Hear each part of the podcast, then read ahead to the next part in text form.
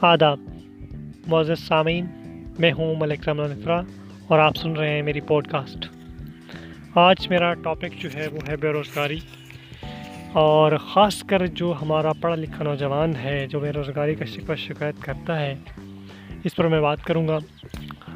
اور ہم دیکھتے ہیں کہ پاکستان میں کوئی انڈسٹریاں بھی ہیں، لیکن بات یہ ہے کہ اتنا خاصا کوئی اس معاملے میں اتنا زیادہ وہ نہیں ہے۔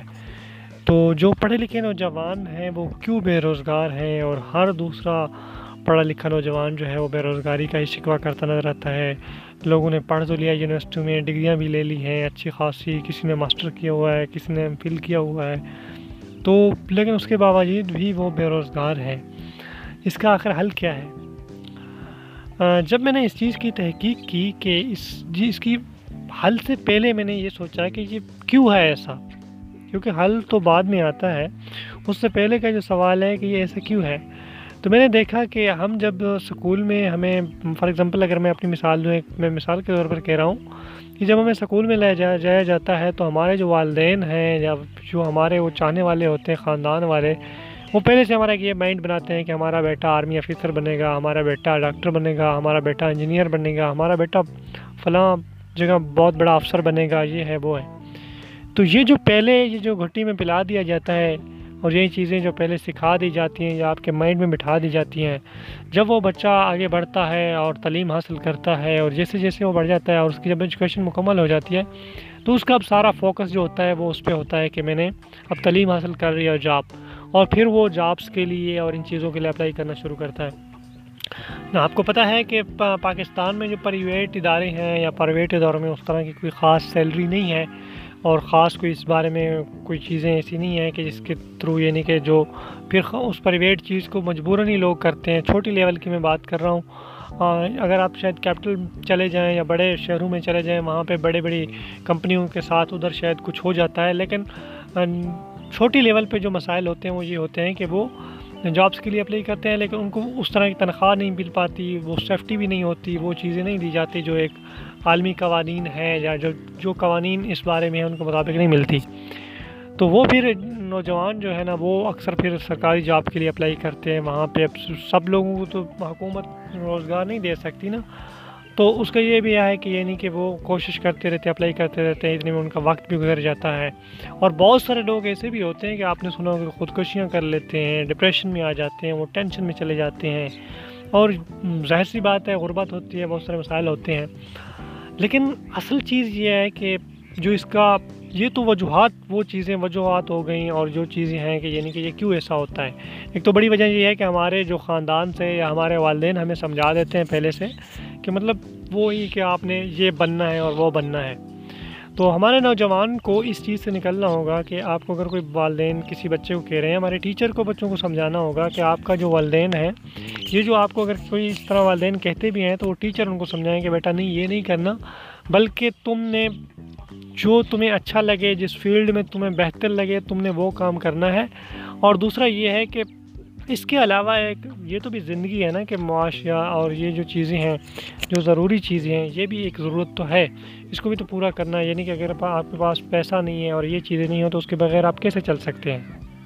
یہ وہ چیزیں ہیں جو آپ کی زندگی کی ایک ضرورت ہے اور یہ ضرورت کے بغیر زندگی گزارنا بہت مشکل ہے۔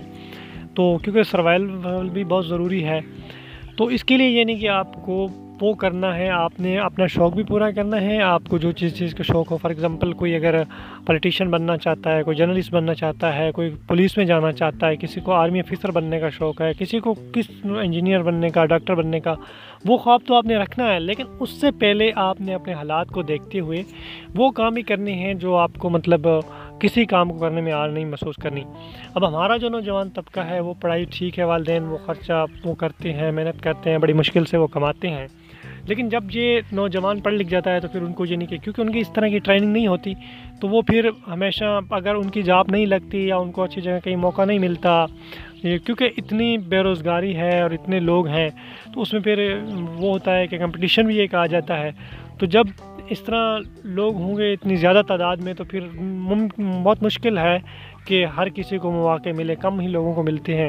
اور دوسرا میرٹ کا بھی یہاں پہ ہمارے یہاں کوئی کنسیپٹ صحیح ہے نہیں۔ تو وہ پھر جو میرٹ، وہ جو چیزیں ہوتی ہیں، میرٹ کی چیزیں ہوتی ہیں، اس میں آپ کو پتہ ہے کہ جو پاکستان میں جس طرح ہوتا ہے۔ تو وہ پھر بیچارہ جو ہے نا، سارا کچھ معاملات اس طرح ہو جاتے ہیں کہ وہ ڈپریشن کے شکار ہو جاتے ہیں کہ یار یہ نہیں ہو گیا۔ میں نے تو اتنی تعلیم حاصل کی ہوئی ہے اور اب میں مطلب کیا کروں گا؟ کیونکہ میں نے پڑھ لیا، پڑھا ہے، سب کچھ، اتنی محنت کی ہے۔ لیکن اب اس کا حل یہ ہے کہ ہمارے جو بچے ہیں، جب ہم ان کو پڑھائیں، ہم ان کو یہ سکھائیں کہ مطلب ان کے ساتھ ساتھ ان کو ہم ان کو کوئی کام بھی سکھائیں، ان کو کوئی چاہے کوئی بھی کام ہو، اس کو آپ ٹرین کریں۔ اگر کوئی بندہ اپنے، ہر بندے نے اپنے حالات کے مطابق اگر کوئی کسی بھی طبقے سے فار ایگزامپل کوئی کسان ہے تو وہ اپنے بیٹے کو وہ پڑھا رہا ہے تو وہ پڑھانے کے ساتھ ساتھ ہمارے یہاں میں آپ کو اپنی مثال گاؤں کی دیتا ہوں۔ ہمارے یہاں یہ ہوتا تھا اس وقت کہ جیسے کہ میں پڑھ رہا تھا نا، تو میرے والدین مجھے یہ نہیں کہتے تھے کہ بیٹا آپ نے یہ یہ مال مویشی ان کی کر لیں یا گھاس وغیرہ وہ کر دیں، کاٹ لیں، یہ کر لیں یا پھر اور کھیتی باڑی کا کام ہوتا تھا۔ نہیں بیٹا، آپ نے بس پڑھنا ہے اور آپ نے وہ کرنا ہے، آفیسر بننا ہے یا یہ وہ چیزیں ہیں۔ تو یہی چیزیں وہ پھر اگلے کے مائنڈ میں بھیج جاتے ہیں، اس کی ٹریننگ ہوتی نہیں ہے۔